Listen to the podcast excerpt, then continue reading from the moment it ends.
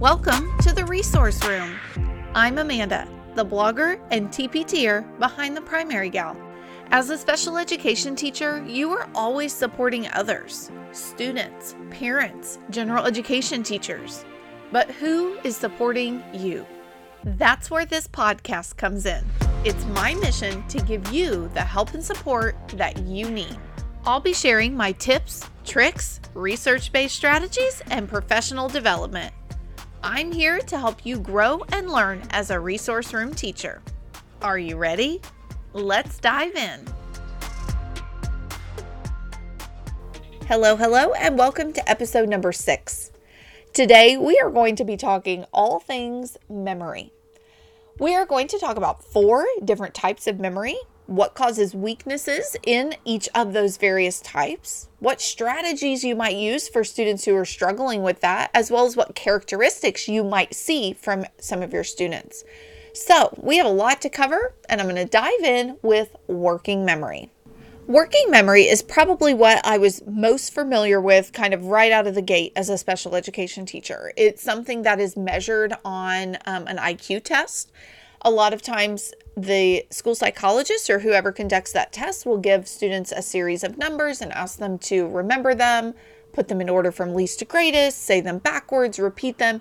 So, working memory is the ability to hold information in your mind and do something with it. For example, a student in your classroom might have to copy from the board. And so they would look up at the board and maybe try to remember the next three words in the sentence. So, the cat is, and they have to hold that in their mind and then they're going to write that on their paper.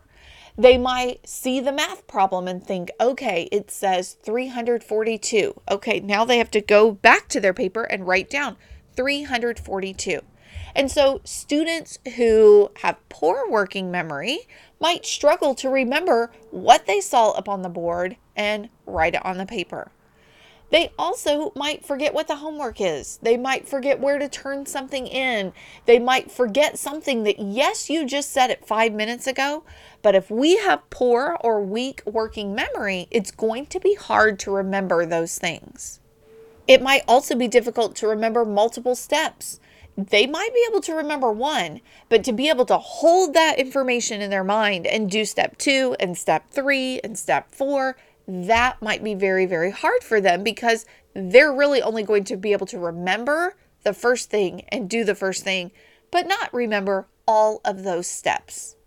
And if you've been listening to this entire math series, you know I have some strategies for those weaknesses coming your way. But first, I want to talk a little bit about what causes difficulty in working memory. And there's no one right answer. What is the cause for one student might be totally different in another student. But I want to start with what I think will be some of the most common. And that would be, or the most common reason, is ADHD.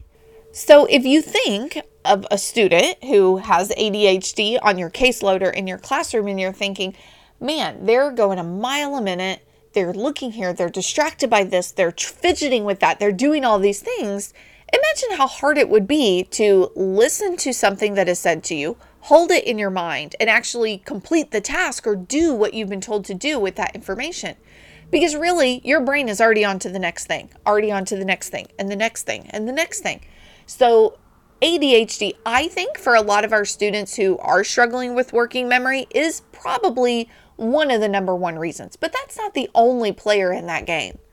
It could also be things like a traumatic brain injury, a neurological disorder, a genetic disorder, some of those things that are maybe playing a factor in one or more parts of the brain and how they function. And so, if the area of the brain that is focused on working memory or that that is its job is damaged or impaired or you know there is something genetically wrong with that area of the brain naturally we would see weaknesses in working memory and so, for these students, I think we need some very special and very simple strategies to help them kind of conquer this difficulty of working memory. One strategy would be to chunk information into smaller bites. If you have four things that you want a student to do, do we really have to share all four steps at once?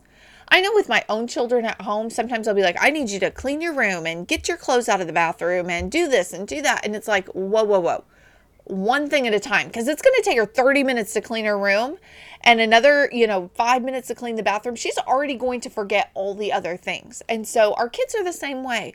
If we're wanting them to work on their iReady minutes and put their homework in their folder and turn in their math paper, all of those things, if they spend 15 minutes working on their iReady minutes, how do we know that they're going to remember what comes next? And I'm guilty myself of wanting to say, what do you do next? Come on. I, you know, I told you this, but we have to kind of give them a little bit of grace and a break that, hey, we have to chunk this information into smaller pieces. And when that's not possible, comes strategy number two use visuals. And if we're being honest as adults, if somebody tells you four things that you need to do, you might remember two or three of them, but you also might forget one. And so, smaller bite sized pieces. What do I need to do first? What do I need to do after that? Take it one step at a time. And because we know this is hard, let's use visuals. Let's use to do lists. Find ways to make it so that students don't have to hold all of that information in their minds. What can they do whether it be looking at a visual or writing it on a to do list to help them remember what they're supposed to do. And I like to use an expo marker and write on a student's desk or their table. It wipes right off. I know some people writing on their desk just totally alarms them and they, they can't wrap their mind around it. But for me, I love to use that as a way to whether I am doing the writing or my students are doing the writing as a way to make a to do list and you can just erase it as you're finished. I have literally been known to do this to myself or for myself with reminders of things that I need. And, you know, maybe it's I need to print homework for second grade and I need to make sure that this student gets their packet of, of things. And as they pop in my mind, I've got to write them down. And so for our students, we have to teach them that it's okay and adults do the same things. So use visuals, use to do lists, help them chunk that information into smaller bite sized pieces. Another strategy, but I'll be honest, I think is a little more difficult to make happen in everyday life. But another strategy is to make things multisensory. So if you can help kids see it, hear it, say it, do it all at the same time, it really helps them remember what all of those steps are. So, in any way, shape, or form that you can use multiple senses, it really helps them remember what comes next. Then what? Then what? Oh, she wants me to do all of these things. So, when possible, utilize multiple senses. I do feel though that this is a little more complicated. It's not as easy as just, oh, let me have you smell this. Well, it's a to do list, okay? We can't, that's not going to help me remember. But use as many senses when possible. You can also incorporate songs, rhymes, mnemonics, anything that might help students remember things from point A to point B. Now, this last strategy is what really helps me, or what helps me be able to remember things, and what I've seen in a lot of students. However, for someone with a lot of known difficulties with working memory, I don't want to make it sound like this is a magic wand that's just going to solve all problems. But the last strategy is to reduce background noise, reduce distractions, reduce the the need to multitask or just some of that external stimuli that might be distracting to our students. We know that students with working memory often have problems with ADHD. There are other factors already. And if we can reduce that background noise, the need to do 10 things at one time, and make it so that they're only focusing on one thing at a time, that can significantly help their working memory. Now, I feel like all the episodes have tied so well into here's what you need to know about this, and here's how we can relate it to math. And this is a little more difficult. How does memory play into a student's ability to do math? Or specifically, how is working memory going to tie into a student's ability to do math? And it plays a huge, huge factor in their ability to do math. So, if we're talking about being able to hold numbers in our head, um, and then do something with it, how is a student going to be able to solve basic addition facts?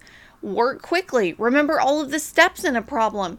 Remember what you said and then go do it at their seat. Holding that information and then doing something with it is incredibly challenging and a huge, huge factor in everything that we do in math. So, helping students you know, take smaller bite-sized chunks of material, using visuals, making things multisensory, songs and rhymes and mnemonics, all of those things are going to help students do better with math if we can give them the strategies to kind of overcome that ability to hold information in their minds. Working memory is often something that we see in a school psych report. It's just a factor in their IQ. And so we often see a score. We can see, oh, this is an area of strength or this is an area of weakness. And then you kind of now know what to do or what you might see in your students. But the next few things, in my mind, I'm sure there are ways that doctors measure each of these things but it is not something that we as teachers have readily available to us so that we know, oh, this is an issue for that student. This is a weakness. This is a strength. So it's our job to kind of know the warning signs and see, hey, this student has difficulty with short term memory or long term memory. And then we need to have strategies and tools ready to help them be successful despite having difficulty in one or more of these areas. And so the next area that I'd like to talk about with our memory is our short term memory. Your short term memory is a system or a part of your brain that holds information for a limited period of time. So, some examples of that might be where did you park your car whenever you went into Walmart? What did you have for lunch today? What book you were reading yesterday, and then kind of what was going on so that you can pick up where you left off in chapter five today. So you're not holding it forever and ever, but it is important information that kind of helps you function in your everyday life. And because I'm kind of a nerd, as I was kind of preparing for this episode, I knew what short term memory was. I had some ideas of how we could help students do better with, you know, if they had a difficulty in this area. I wanted to know why might a student have difficulty with short term memory? And so, just a quick Google search. I'm not an expert in short term memory, but um, a quick Google search revealed things that make sense and things that we totally see in our students. So, some causes of short term memory difficulties could be drug and alcohol abuse, concussions, head trauma, seizures, epilepsy, heart bypass surgery or basically any period of time where the brain may have been without oxygen. So I have a student, for example, that I knew short term memory is an issue for him. I knew that that's something that we've been working on. And not until recently did I discover we were doing a reevaluation. Um, he had previously been developmental delay and then it was approaching nine years old. So we did a reevaluation. And his mom had said that whenever he was born, his umbilical cord was wrapped around his neck and he had a lack of oxygen and may have even caused a stroke. And so, with those two things combined, it's like that is a lot of activity going on in the brain. And here is I'm simultaneously learning and researching about the lack of oxygen to the brain and affecting short term memory. I'm like, that's got to be it. That has to be the cause of why he struggles with short term memory. And so, what would that look like in a student then in your classroom or in your resource room group? What would that look like?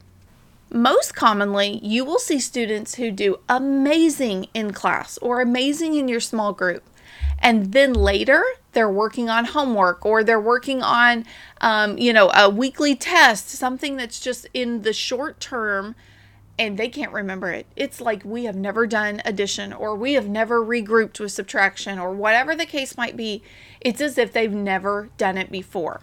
And so, a lot of times, students with short term memory, you're looking at their homework and you're like, but we did it. But you do so great at it. But you do great with all these prompts that I give you. But then to do it later without the prompts, without the help, without keeping it fresh in their mind, they forget. And so that to me is the most common thing that we see is kids who are doing so great and then they lose it whenever it's 2 hours later or they come back after recess and it's like, "Oh, we've forgotten. But honey, we just did this, you know, two hours ago. Well, that is too long for them to keep that in their short term memory. You also might see examples of this if you change your routine in some way and a student has to remember, oh, at this time I need to go there, or at this time I'm going to do that. Um, and they just don't remember. Yes, you told them that at eight o'clock in the morning, but now at one o'clock, when that schedule change is happening, they don't even remember that it happened. And often that is due to short-term memory difficulties. And so we, if if it is something schedule change wise that is extremely important, we might need to give them a visual. We might need to help them remember.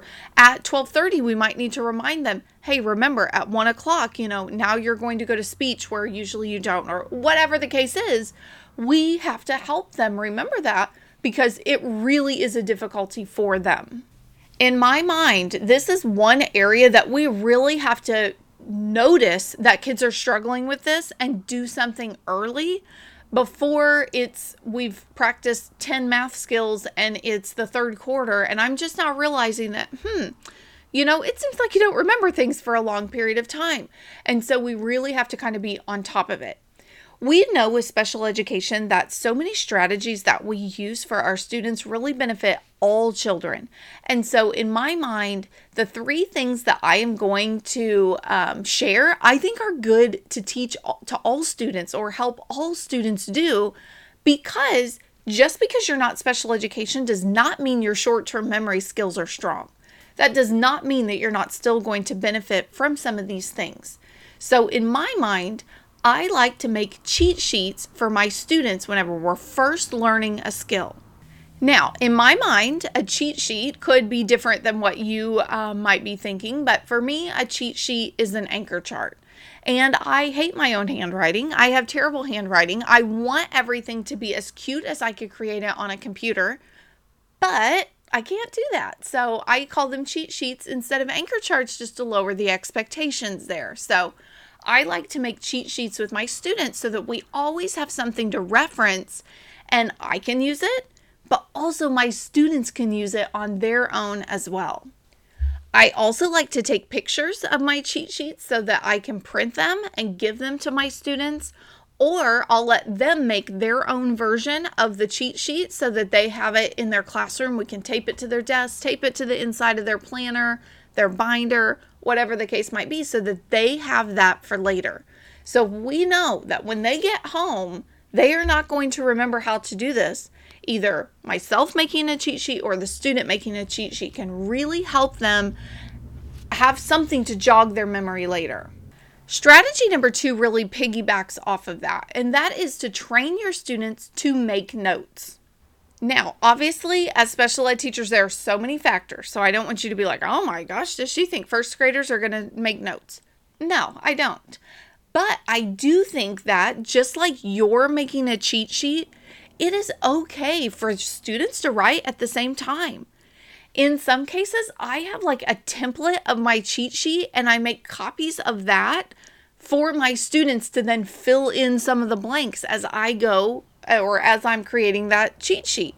So train your students to make notes. That's going to look different if you're with third graders than with fifth graders or middle school or something else, but train them to take notes because it's great if your teacher is going to make a cheat sheet for you, but you're not always going to going to have a teacher who's going to make a cheat sheet for you. Sometimes you might have to write down the steps on your own so that when you get home and you're doing homework, so when we come back after lunch, so when we're do, doing morning work tomorrow, you remember some of those steps.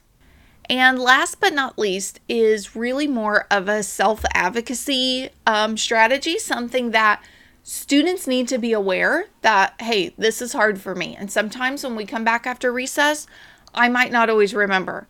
And so I have to ask for additional examples. And so that is my last strategy. Teach kids that it is okay when we come back from recess or when we're doing morning work in the morning or when we haven't practiced this for three days. It is perfectly okay, and everybody will be happy and praise you for asking for additional examples. So if you were to have a problem on your morning work page or your student has a problem on their morning work page and they're like, man, it's been a long time since I've done this.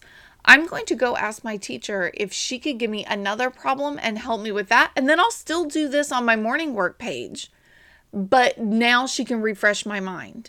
Now, some teachers would say, let's just do this together. And that's okay too. But just teaching students that you have to be an advocate for yourself. You're not going to know and you're not going to remember every single thing. And that's okay. But what are you going to do about it? You can't sit there and just write down any old answer. You can't sit there and leave your paper blank. You've got to be an advocate and you've got to go ask for additional examples. And in my mind, I literally have students who will do this and I have trained them to ask for help. I've trained them to say, Can you give me an example of this problem? This is an accommodation that we are allowed to give to our students, even like on testing and things like that, additional examples. But we have to teach our kids to ask for it. We have to teach them that we can't have an additional example to every single thing that we do. But if this is a problem that we haven't had in a while or whatever the case might be, they it is okay to ask for additional examples. So train your students to do that just like you would train them to make notes. Um, in my mind, I think of it as I know that I have, I don't want to say poor short term memory like some of our other students might have, but I know that if I talk to a teacher in the hallway and they ask me to email them something or text a parent, if I don't write it down, I will not remember. Or there's maybe like, I guess, a 50 50 chance that I will. I might be sitting at nine o'clock at night thinking, what did she ask me to do? And it might, it might come to me, it might not. So it's important for me when that happens, I'll say, Oh, can I grab a piece of paper out of your recycle bin and write that down?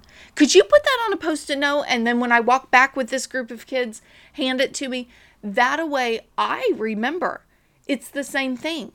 We know ourselves and we have to teach our kids to get to know themselves. If this is going to be something that is a problem, we have to have some strategies and some things that we just do to help ourselves. The next type of memory is long term memory. And this is just where we're talking about the area of the brain that stores long term information for an extended period of time. So think about what you did as a child. I remember this from when I was 10 years old. I remember that vacation that we took. I remember this activity that I did in fourth grade. Long term memory. Things that could be hours, years, decades very, very long periods of time. Now, I almost didn't even include this because I thought, you know what? We're dealing with kind of the day to day. We're talking about this in math. We're talking about that in math, which would be some of these other types of memory. Maybe long term memory isn't even as relevant. If we're talking about things that kids learned years or decades ago, maybe that's not as important um, as some of the others. And and as I got to thinking through it, it's like no, a lot of these are caused by neurological medical conditions or head injuries, and those could very well be some of our students. So I don't want to just gloss over it, but I do want to say I do think that some of the others might play a more common or a bigger role in what you're seeing every day but you could totally have students with TBIs or who do have some type of neurological medical condition that could be impacting their long term memory. And so I think you need to know what to do and how can you handle that. Relating to math, we might see students who that you know what, they were kicking butt and taking names when we were learning geometry or learning area and perimeter or some of these bigger tasks, they they could do it. They knew exactly what to do but then maybe a unit test or a semester test or an end of year test or something that you're doing, you know, high stakes testing, or yeah, we did this back in August and you were doing great. I'm not even concerned. But now, whoa, it's like we've never seen it. Some of that could be an issue with long term memory. In my mind, as teachers who only see students for a year at a time, you know, like a classroom teacher, Mm. they may not even know that a long term memory issue is even present. They may not realize it because they might think, well, this kid is the top of my class and he always gets great, you know, does great on weekly tests and does good in that particular, you know, chunk of of curriculum and not realize, "Oh my goodness, we've forgotten all of this or we we need a good refresh on this." So as a special education teacher who sometimes you're with students for years, it's important for you to know and you to be on the lookout for things such as this. And then have strategies to put into place to help them with some of these things. So, I'm going to go to a tried and true, something we all know. And for me, I love um, mnemonic devices. I think I can remember so many. If it was taught to me with a mnemonic device like Please excuse my dear Aunt Sally, or my very earnest mother just ordered nine pizzas, or whatever. I will remember it because it's just ingrained. It's just there. It's something that I can just easily remember. Now, that's not to say that all students will remember all mnemonic devices and that you can um, assign a mnemonic with every single thing that you teach. I don't really think that's going to work, and not everything can be a mnemonic, but when applicable or when you can come up with something like that, use it. Um, to me, they work, they help. And for students with long term memory, it might be just enough to jog their memory and say, oh, okay, divide, multiply, subtract, bring down. Does McDonald's serve burgers? You know, all of that is important and something that they need to um, remember or could help them remember some of those critical things.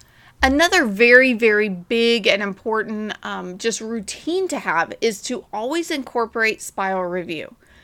Part of me, whenever I'm giving examples of like, oh, we did area and perimeter a long time ago, we did geometry a long time ago, we haven't gotten to it. I don't even want to say it out loud because I think spiral review is such a big and important piece of school. Doing things all the time you can't let it die. You can't say, well, we did place value at the beginning of the year. Don't you know? No, we have to have that spiral review. We have to be constantly bringing that up so that our students can see it and practice it and they don't risk losing it. So when we're talking about long-term uh, memory difficulties, I'm not saying that kids won't have difficulty and that we just it should if if they do it's our fault. But if we are not spiral reviewing all of the time, then I think we're leaving kind of some things on the table. We're leaving knowledge, we're leaving things that they could practice and really ingrain into their long term memory or utilize more short term memory instead of long term memory because it's just something that we do all the time. I also think that visuals, just like how I said, make a cheat sheet, train kids to take notes, things like that are helpful here as well.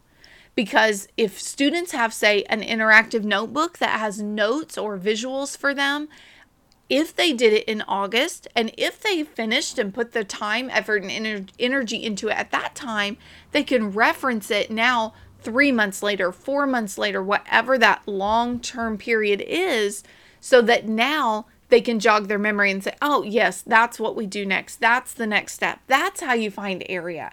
So, giving students visuals to help them organize and remember that information is critical. It's also helpful if students are saying things out loud, even if it is only to themselves, whether it's reading out loud, telling the steps. Um, I I really love to have students go home and tell your mom how we did this today.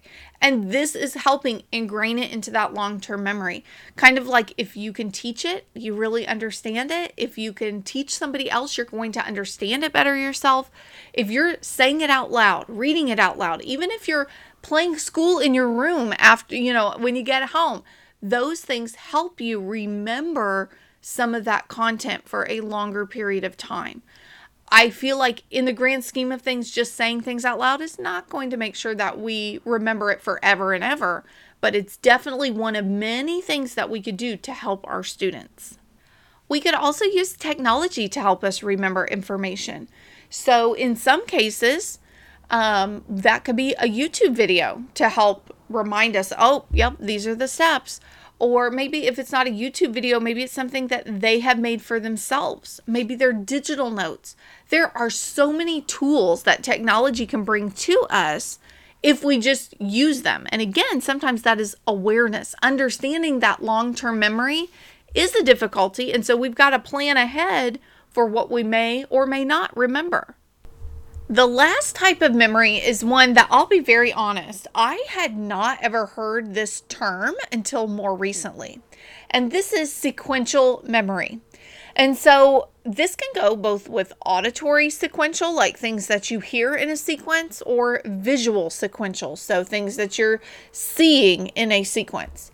And sequential memory is just the ability to remember things that have been heard or seen in a sequence. And so when we think about math, and we think about how repetitive. One reason I love to teach math is because it is so repetitive.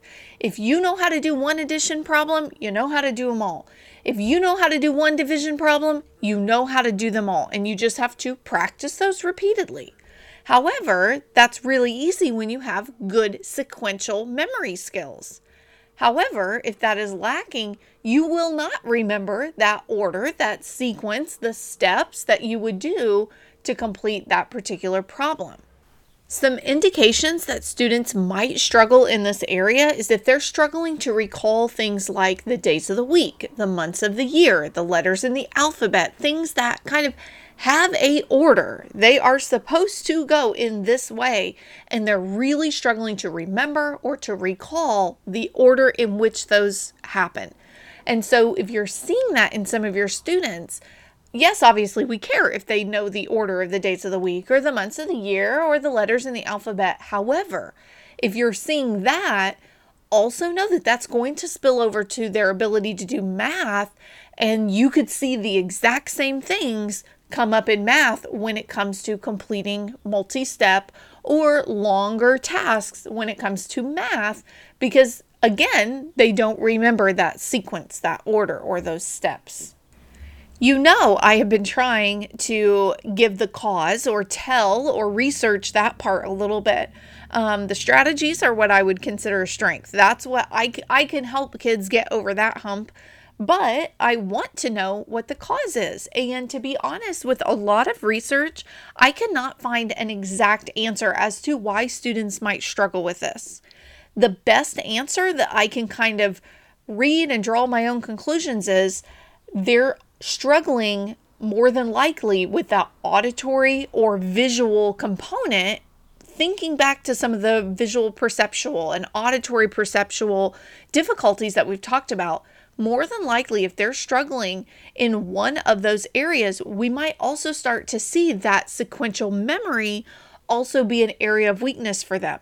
So if we think, hey, they're not memorizing or they're not remembering how to sing the ABC song. They're not remembering whenever we're singing or chanting or doing some of these other things, you know, for the days of the week or the months of the year or counting to a hundred. Some of those things that you do just so often and so repeatedly, auditorily, they may have some auditory difficulties that are causing then if you're not hearing and processing that information well, then how the heck are you going to remember all of that then later because you never processed it completely at that time.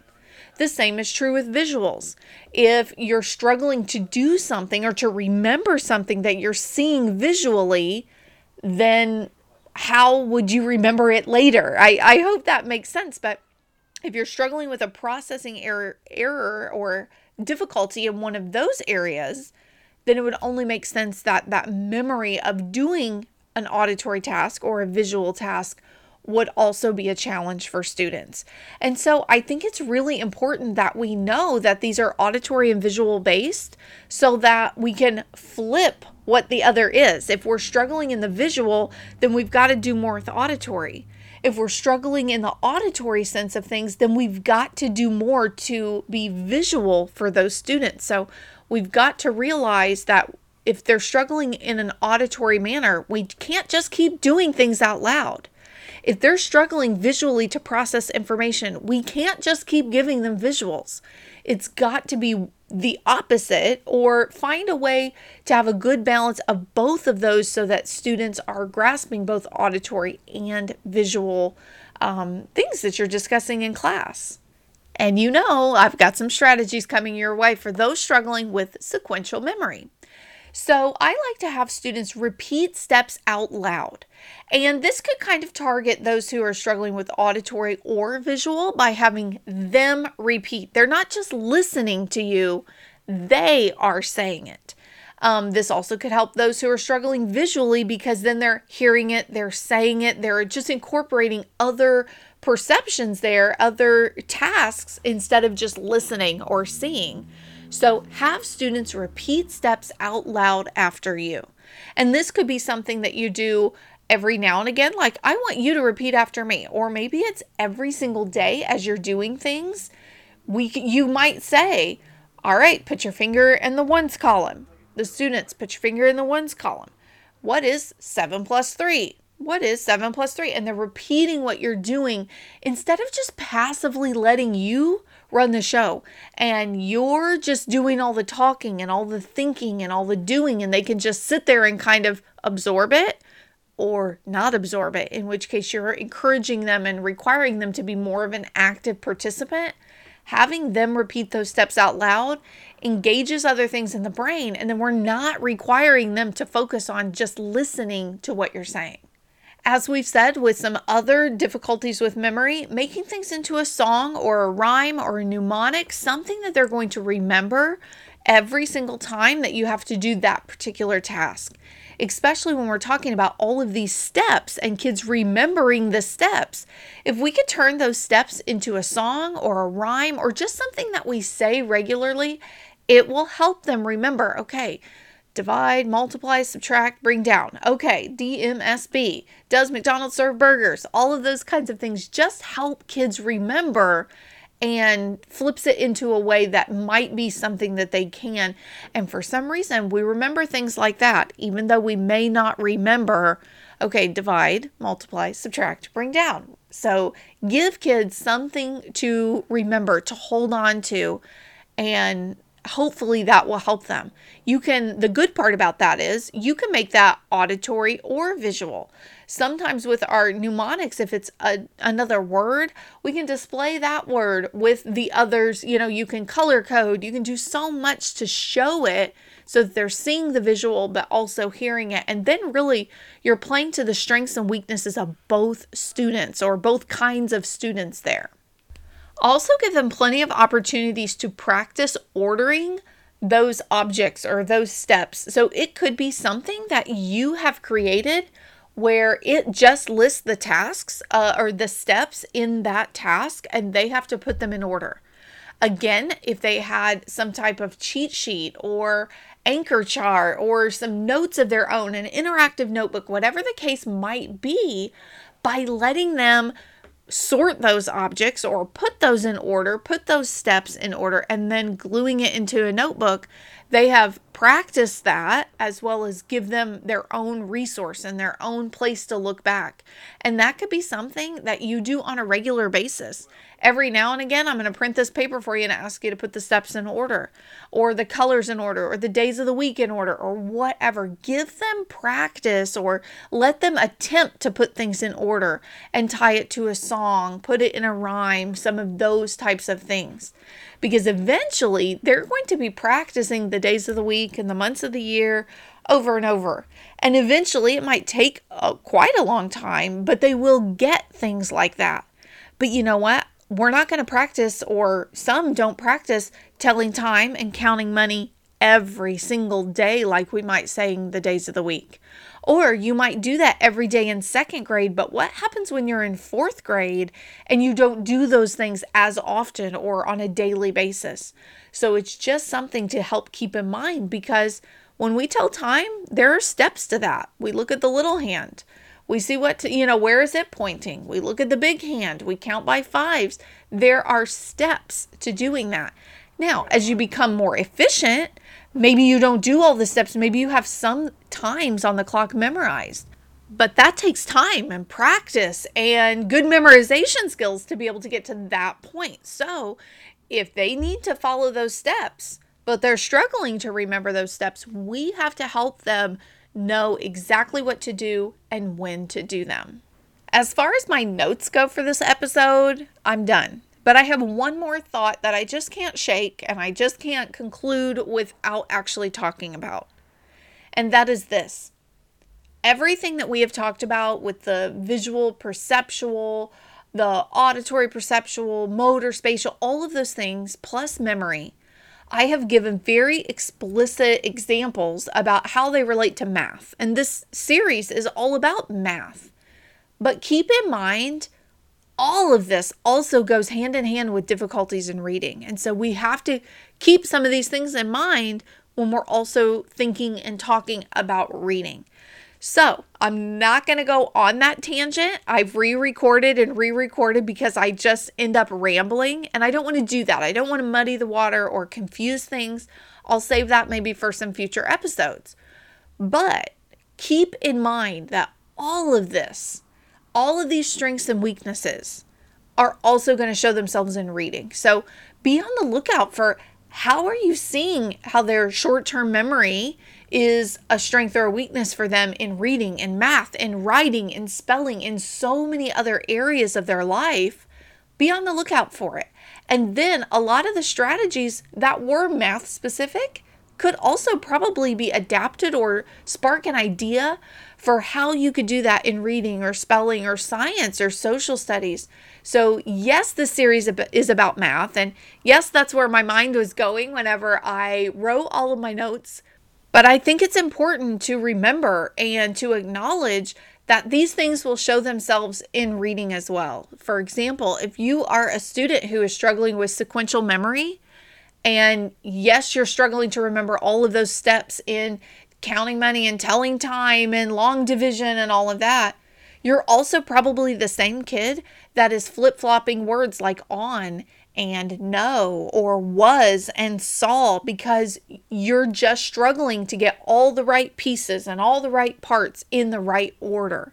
So, those things show themselves in other subjects as well. So, yes, we're focused on math, but keep in mind and be on the lookout for where you see these things pop up or maybe even begin predicting oh, well, if they're struggling with this, what else? is where things need to be in order. Where else am I going to see students who have to remember things from one day to the next, one week to the next? Um, if I'm struggling with my short term memory and we read part one of a story the day before, I may not remember that. And I need a good refresh on what did we read yesterday so that I'm ready to begin reading today. So keep some of those things in mind and I don't have it on my calendar yet, but maybe that will be a future series on um, kind of how a lot of these same strengths and weaknesses will show themselves in reading. All right, I feel much better and I feel like I can actually conclude this episode. So I will see you next week where we will talk all about low expressive and receptive scores and then how you can help your students, especially in the area of math. So I'll see you next week, my friends. Well, my friend, that's a wrap. Thank you so much for listening to the Resource Room podcast. I truly, truly love to help and support other special ed teachers. Because of that, I run a Facebook group just for us. Search the Resource Room and request to join. You can also check out my website, theprimarygal.com, for blog posts, pictures, and more information. Until next time, have a great week.